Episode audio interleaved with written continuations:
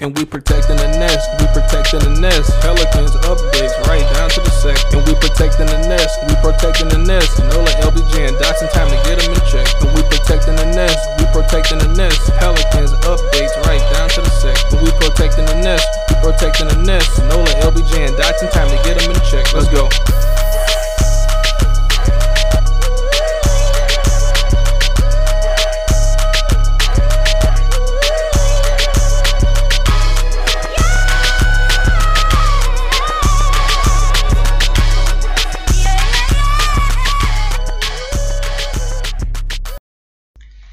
Pelicans fans, welcome back. It's the Protect the Nest podcast. It's your man Dodson. I'm sitting here with another special guest. We got Kevin Barrios from the Bird Writes. We're going to plug a little bit of his work, what he's been doing in coronavirus to, to stay busy, and then get his opinions on the Orlando bubble and what's coming up. But Kevin, man, thanks for coming in to the restaurant the other day. Thanks for coming on to the podcast. Introduce yourself to the Nest. Yeah, thanks for having me.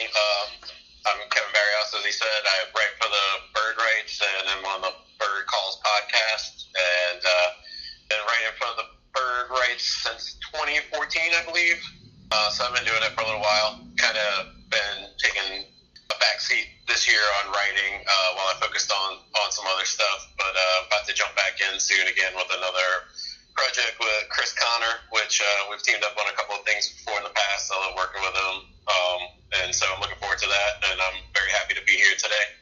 Yeah, well, man, didn't y'all get a little? You and Chris get a little credit for, and maybe it was the website in, in whole. Uh, I don't know if it was a full team project in getting the the sound program inside the Smoothie King Center changed. Y'all had a good push. It wasn't that y'all's article that that Yeah, highlighted and focused on that. I had kind of been writing about that a lot here and there, slipping that into articles, but then Chris and I did like a full like here's a suggestion for every scenario of use this song for that, this song for that, focusing solely on using all New Orleans hip hop music in the arena, getting rid of all the radio rap, all the all just like the deos and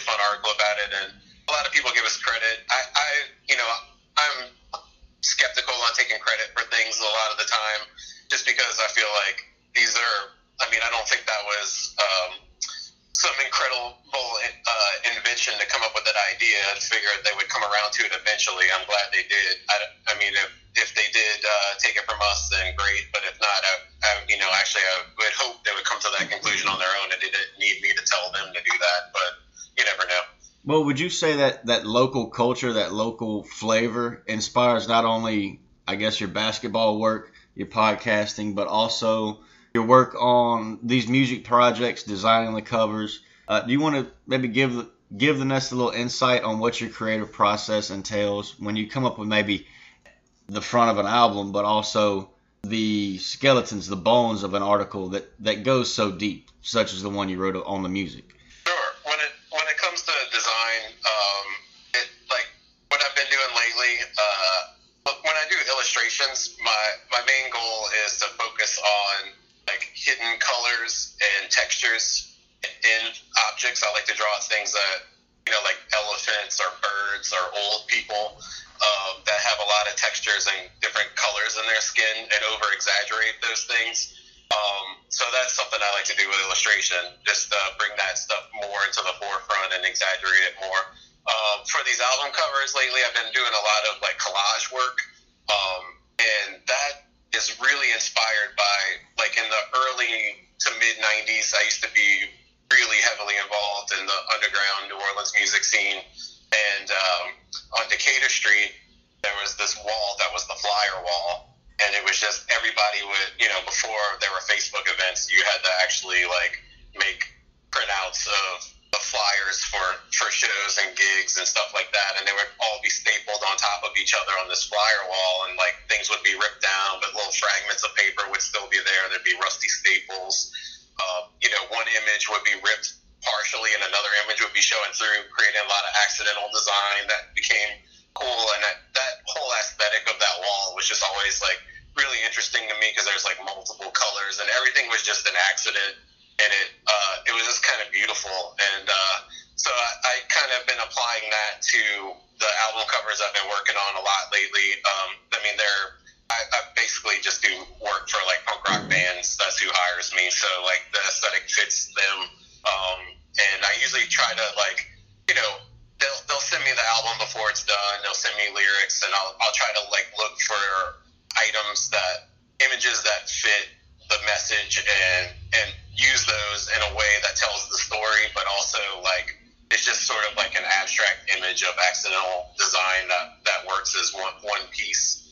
Um, and then when it comes to writing, uh, you know, I feel like in this city we have a lot of guys that are very good at breaking down stats and and you know giving you that that side of the story. You know, all the guys at the Bird Writes are really good at that. Um, you got, you know, Ollie's incredible with it. Uh, Preston's Preston's doing a lot of that kind of work. Jamal is really good at it. We got Ben. We got some Charlie. David Fisher is great at that stuff. You know, Chris and, and David Grubb, of course. And then, you know, you got guys from like Bourbon Street Shots, like Shamit's really good at breaking down stats. You guys do a good job with that. And so, what I'm looking at, I'm just trying to fill a different void uh, in my writing. I'm trying to do something that's different. I want to approach it from a different angle because I got into sports from a different angle. Like I didn't grow up being into sports. I was into skateboarding and I got into basketball later on. Um, say my friend who's my partner in season tickets, he was a big basketball fan. And I start when we got like when we first started having our own houses, I'd go over and watch games with him, and he he, you know, that was the year that uh, Jason Williams got drafted to the Kings. And as a skateboarder, watching Jason Williams play basketball and then watching guys like Allen Iverson play basketball, it like it felt a lot like skateboarding. Uh, and so I got really into those those two players, especially, and that started my love affair with basketball. Um, so I, I don't know, like the way I think about the game is different. Um, but I also just want to provide a, a different perspective. I want to be more of an entertainment guy, a storyteller, a guy that looks at something from different angles and not just like breaks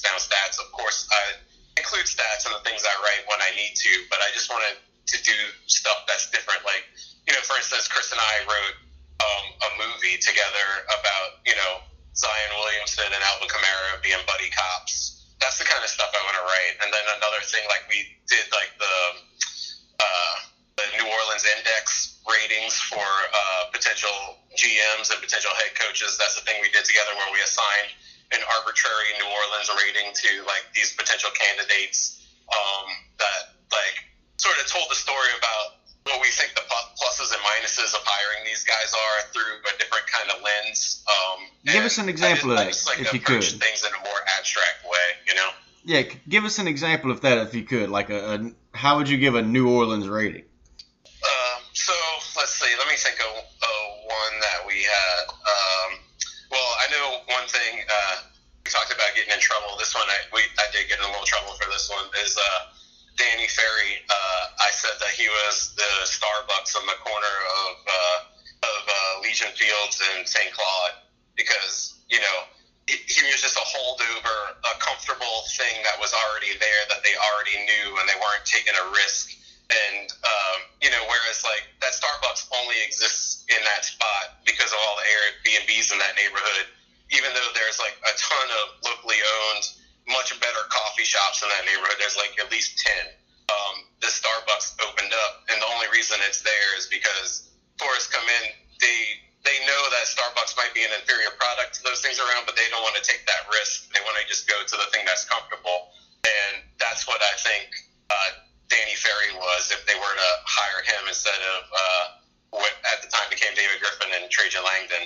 Um, and there were some other things in there that I know some people in the organization didn't like uh, when I addressed, like, you know, looking at what the black community would feel since New Orleans is 60% black when you're hiring had those sort of racial issues in his stint in Atlanta and how I felt like they should at least investigate it. If, if not, doesn't necessarily mean they had to hold it against them, but really just sort of gauge how the community felt when they're also at that time trying to embrace the city. So, um, yeah, those, those kind of things like that.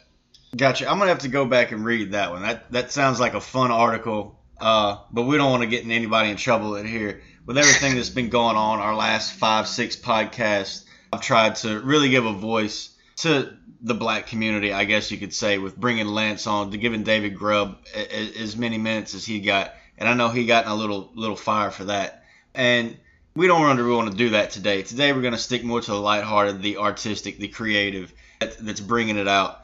And I've been dropping hints to Chris Connor for months now. I, I, you could say months now, plural, about this new jersey design. Fletcher Mackel and me both come out with it as soon as uh, the NBA 2K art come out. And Zion's jersey was missing the Zatarain sponsorship. And, you know, me being at Forbes, that's one of the things I've been running with.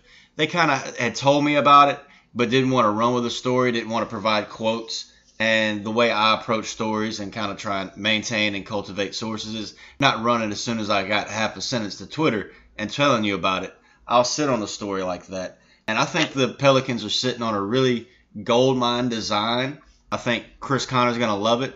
But since I can't tell everybody what I know about it, what would you want to see in this new city jersey design that's going to incorporate the city flag, have some gold in it? You mentioned these these New Orleans ratings, which you've been in the city way longer than I have, obviously. You've been covering the team longer than I have.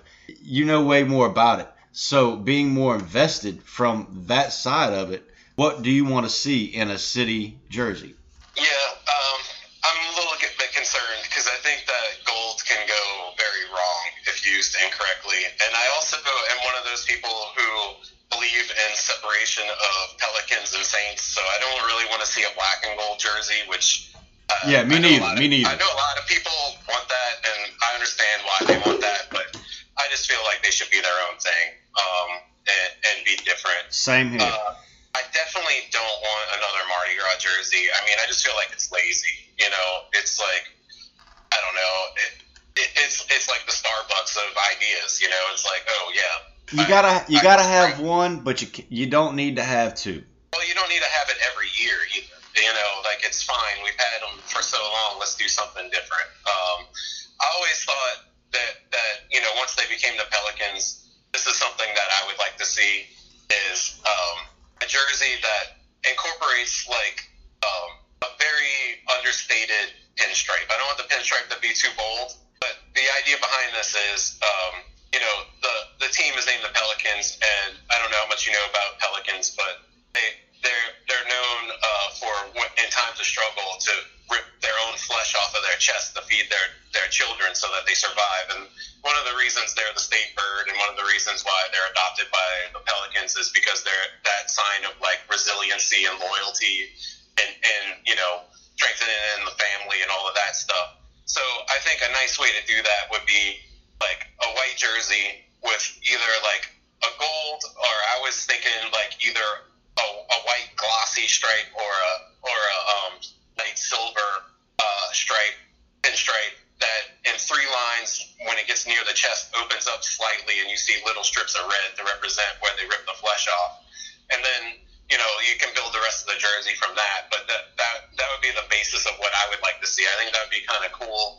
be kind of like a nice throwback. And you know, I feel kind of like you know, I was hoping he hasn't really developed this way, but maybe we can shift this uh, moniker over to Lonzo instead of instead of Knob. But you know, I felt like Zion was like kind of the baby version of Orlando Shaq, and I was hoping that that Nickeil Alexander Walker could be Penny Hardaway, which you know he hasn't. He does obviously doesn't have that athleticism, but just that big guard that like can be a great pair with your uh, with your super athletic ball handling uh, man and have that be a tandem for a long time. But you know, sure, it could be Lonzo as the penny instead.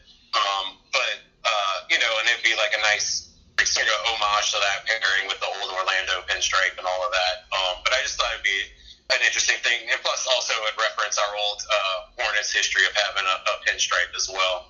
Yeah, yeah, I've got some Hornets jerseys in the closet of Chris Paul and the, the Anthony Davis that's got the pinstripes on it. And I do like the pinstripes of the old Orlando Magic. However, I'm just not near as big enough of a fan of Nickeil Alexander Walker's game right now to I mean I must be the only person in New Orleans just does not see a future for Nickeil. You know, I, I just don't see I think Didi Silva's gonna come in and press him for minutes the same way he got bumped down the depth chart. You know, they, you Chris Connor was there for media day. We saw how high David Griffin was on Nickeil. Mm-hmm. He's the only rookie that wound up in the G League. Like going from there is gonna be gonna be tough on it. But again, lighthearted. I don't want to hate on anybody today. We're gonna. I would like to see on the jersey design maybe some subliminated fleur de lis, maybe just an incorporation of uh, maybe we just do a flag edition or a flag season where we have one jersey that's the city flag that I saw on Reddit. They've got one that's close. They got one that's close, but not, they've got so many now. I'm not going to give it away.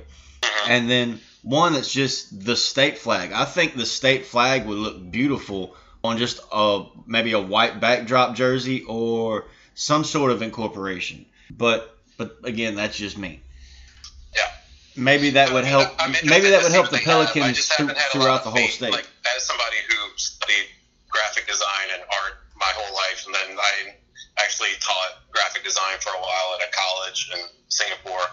But um, I just like it's it's hard for me as a fan because I love the Pelicans and I would love to buy a bunch of merch, but I just feel like they get every graphic design thing completely wrong, and so that's why I'm not don't have a lot of confidence in what's about to come out. But I'm you know hopefully uh, things are starting to change and uh, they they start getting some better designers and marketers in there to work with them because they, they definitely need it. I mean, even like an idea of like if you want to keep it Mardi Gras style, like why not like use Mardi Gras Indian uh, things and have like beaded like a, a beaded applique of petals across the chest, or you know, and beaded patches around on the jersey, or like, or even like the you know the the second line brass band aesthetic, white and black with the gold letters with like sort of a badge as, as the nameplate and little trinkets on, on the jerseys. I think something like that could be cool. Or And I just- just something with a of drum head. them pulling it off. Just something with a drum head and a trumpet. You could do something just purely off the music aesthetic alone. And this is coming from somebody that downloaded, you know, Photoshop two weeks ago, and still I haven't used it. I got an app on the phone. I've got the Mac over here. I'm still, I haven't really delved into it that much because I've been trying to, you know, like I say, just play with it. But there's so much that can be done. You see a lot of the fan art that comes out.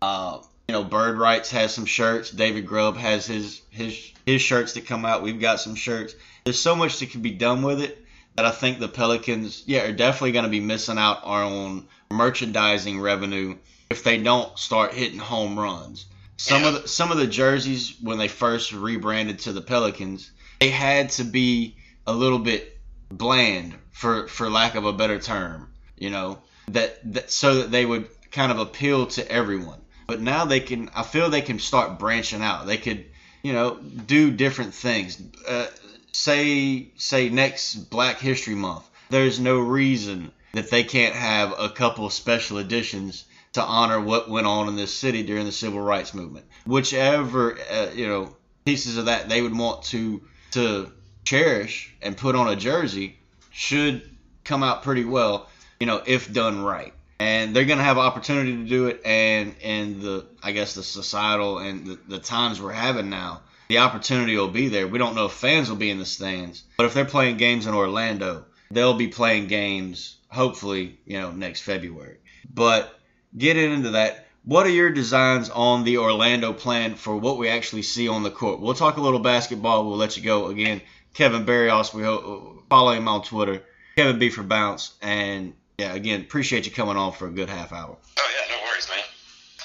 All right, but yeah, what do you want to see in Orlando? You want to see this team maybe develop the roster, play a bunch, uh, go 13 deep like Gentry did the first few months of the season, and people got tired of seeing it, or do you want to see him? Maybe you know they're doing a lot of practicing. The word out of the bubble is the Pelicans are doing more practicing than almost any other team.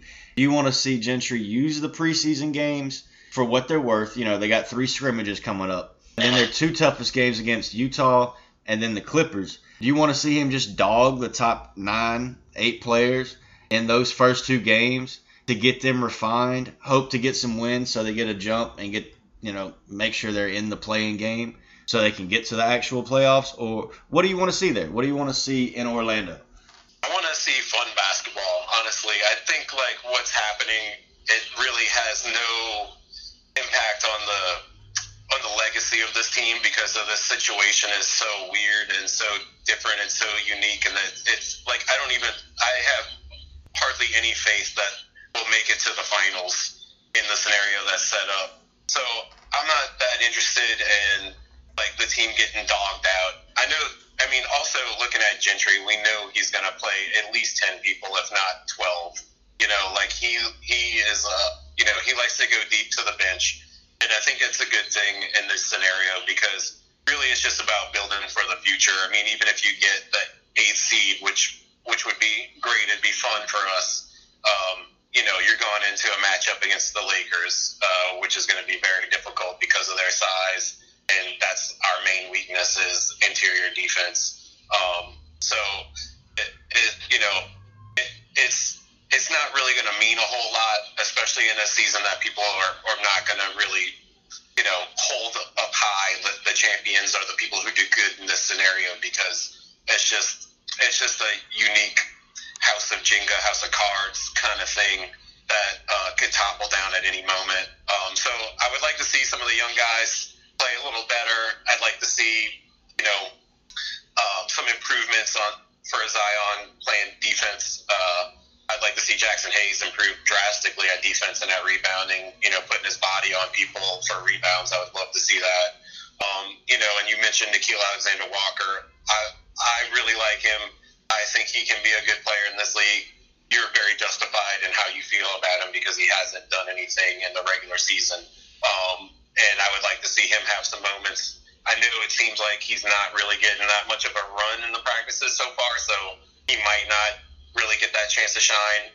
But I would like to see that. Um, and you want to evaluate guys that are, you know, that are, are bubble guys on the roster that you don't know if you're going to keep or not. You want to see if you got anything in Kenrich Williams, which I, I'm I've given up on. But um, you know, if you feel like there's something there, you know, you'd like to see him get a chance to prove prove it. Uh, Frank Jackson, same way.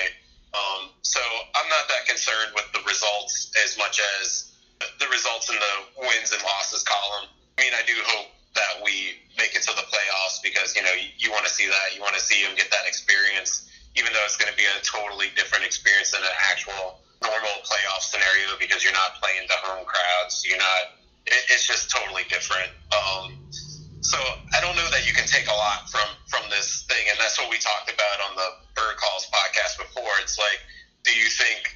Uh, Alvin Gentry's future is already decided, or they're going to wait till after this bubble situation. And I would have to believe that they would have already decided what they're going to do with him in the future, and most likely what they're going to do with the rest of the roster uh, in the future going forward before this, because I think everybody understands that this isn't like a real basketball situation. It's something totally different, and to put expectations on people and to put their jobs on the line for for what they're going in to do in this situation isn't really fair. So I think you have to sort of eliminate that and just I just hope that we have fun, exciting games, which I think we will. We play fun basketball, but I would definitely would like to see some defensive improvements for sure, especially on that interior and improvements on rebounding. Yeah, I want to see some defensive improvements. It's going to hurt that we don't have Jeff Bzdelik there to uh, you know, actually get hands on. Not not that you could get actual hands on with the coronavirus protocols they have in place, but you know, on the court, showing the players exactly the movement, the difference between a, a foot here or it being six inches back and facing a different direction and opening your hips to see the way a play develops. I mean, I've seen some of that in their practices, but not being there in Orlando with such a layoff, that's going to hurt them a little bit. I think for better or worse, the team has decided on Gentry, and I think again this is total speculation. I think they told Gentry already, and I believe that is why you see some of this with the Pelicans, miking Gentry up, and he's playing golf, and he's having fun, and he's coaching the players, and he's telling Alonzo about you know what he should be shooting in the future with the 80% free throws and you know four or five a game, mm-hmm. those sorts of things. And the the worst part is going in unbiased, having been in the locker room, but also not being invited to everything they do for the press because of these kind of podcasts here. Is you don't know how Gentry's taking it. He could have got the best news in the world and so he's able to open up. Or he's gotten the worst news in the world, and it's kind of like the guy who doesn't care, and the Pelicans still want to promote. And it's the same as when Davis finally said, "I want to be traded." Who was the face of the franchise? Who was out there speaking? Alvin Gentry. Right, right now, for better or worse, you know, when you go to the Pelicans' Twitter page or their Instagram or their website, all you see is Zion Williamson clips, some practice clips, and Gentry. And we don't again we don't as the media who's not as plugged in as the PR team you know we, we just can't get in the bubble like that. We don't know how to take what they're doing. And that's kind of the fun that there's some allure to that you want to keep digging? That makes the job fun when there's no games. But also I think the fans want to know what the direction of the team's going to be going forward. Who's going to be leading this team? Who's going to be leading Zion into his second contracts? Or you know, when you go to negotiate with Ingram and Lonzo Ball, will you be able to tell them, yes, Gentry's going to be signed up for the next three, four years? He's the part of this project. Or are you going into those negotiations asking, well, what's your input? What do you want to see from a coach if we have to get rid of Gentry? That, that, that, that makes the foundation a little unstable for the players to hear. And from their perspective, if you hear that, why not ask for more money? And the pressure keeps going back and forth for the leverage. So keeping Gentry might actually save the Pelicans a lot of money and save them a lot of headaches when it comes to re-signing these players who seem to love him. Yeah, definitely. I mean, he he's like you know the the drunk uncle, you know, like at the at the party. Like they he's he's definitely a player's coach, and they really like him. Well, they had they had that tweet. Uh, somebody at one of the protests saying that he, you know, he was smoking a little weed. He looked over and because somebody complimented Smoke, and it was Alvin Gentry. I don't know if the tweet was true. Nobody ever confirmed it. Nobody ever denied it either. But that's some CIA talk. But go ahead. I didn't mean to interrupt you. It was just no, a, it was a funny little thing. Yeah, you know, like I, he's clearly a guy that the that the players like. Um, I always thought it was kind of like I, I've never been a giant fan of him as a head coach. Like I always called him the Norv Turner of basketball. Like I think he's an incredible offensive mind, but when you put him in charge, you're never gonna reach your ceiling. Um, you know, like Norv Turner always, whenever he's the offensive coordinator, always had his teams as one of the best offensive in the league. When he became a head coach, you know, his teams hovered around 500 all the time and never really um, lived up to their potential. Um, and I feel like that's what you have with Alvin Gentry. I mean, I think you're going to make the playoffs because you have good players, and um, your offense is always going to be, you know, in the top ten, top top eight of the league um, because he is an offensive genius. Um, and I just thought it was kind of a missed opportunity this offseason to because also because of his age, you know, like how long is he going to be around? how many more years is he going to want to coach? uh, or how many more years do you want him to coach?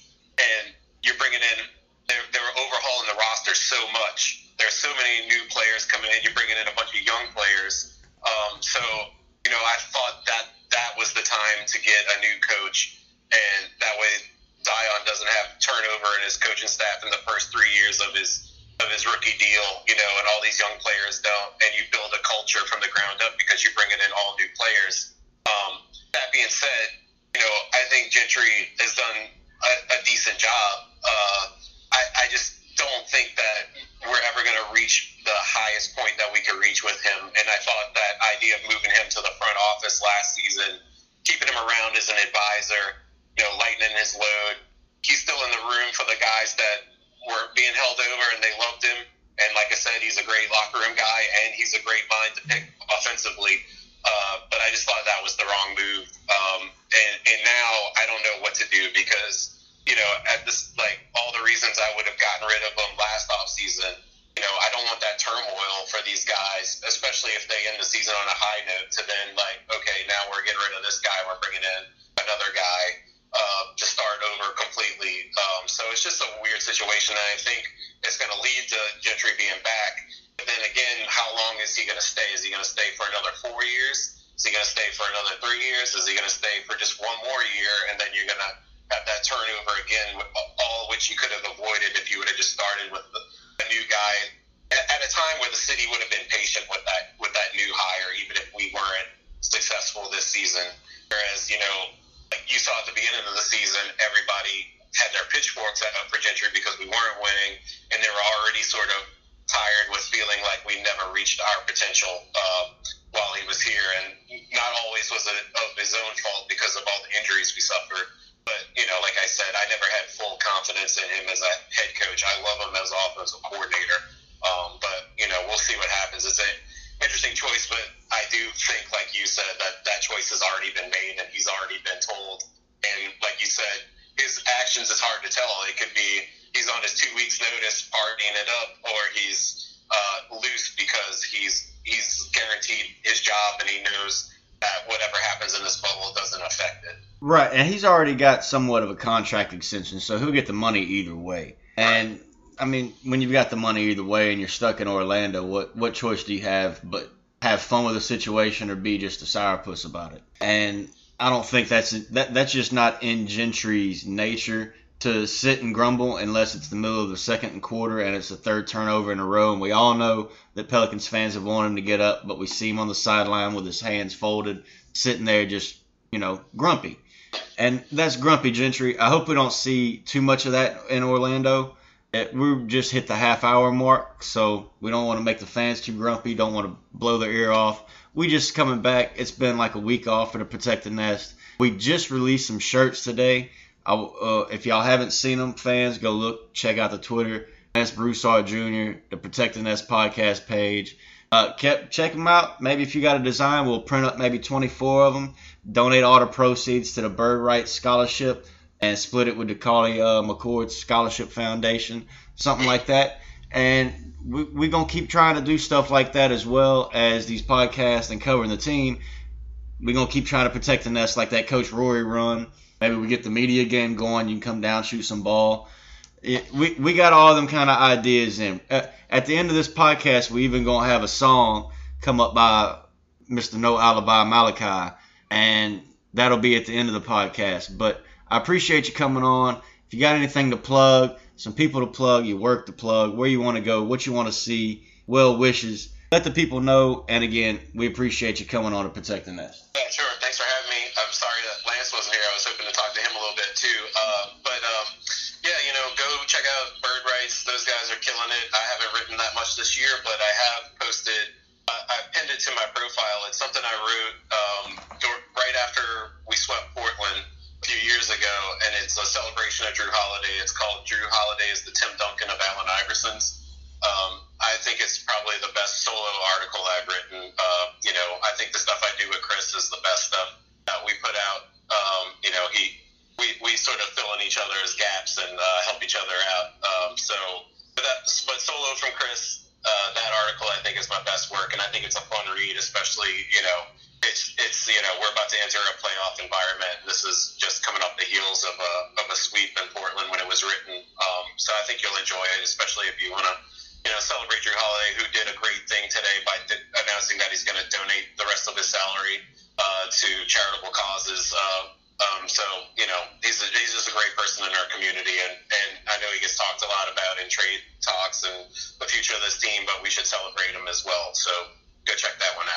Yeah, man. It, it, I'll go check that out. I'm sure it's a great piece. Uh, like most of your work, Jrue Holiday's thing today was big. Uh, I got something on my mind just you know, because all that trade talk, people need to realize that there's two sides to basketball: the offense and the defense. Everybody wants to go out and get Devin Booker. What's the last time Devin Booker stopped somebody from getting to the rim? It, it, it's back in high school when he played somebody that looked like me. Let's stop. Let's stop playing with Jrue Holiday. Can't go out and get buckets when he could drop 20 something like that Portland series, 30 something in a game. Right before this season ended, he was dropping close to 40. You know, dropping a career season high right there against the Timberwolves, who was fighting for the A seed. So y'all stop sleeping on my man Kevin Barrios. Y'all stop sleeping on how much value there is to this team and this community and Jrue Holiday being here. And y'all stop sleeping on protecting us. We got the shirts out. We got the podcast out. We up over a thousand listeners now. We doing all right. I hope y'all doing all right in this COVID thing. Mask up. Let's get these games right. Kevin Barrios again. Appreciate you coming on. Until next time, y'all. Protect the nest.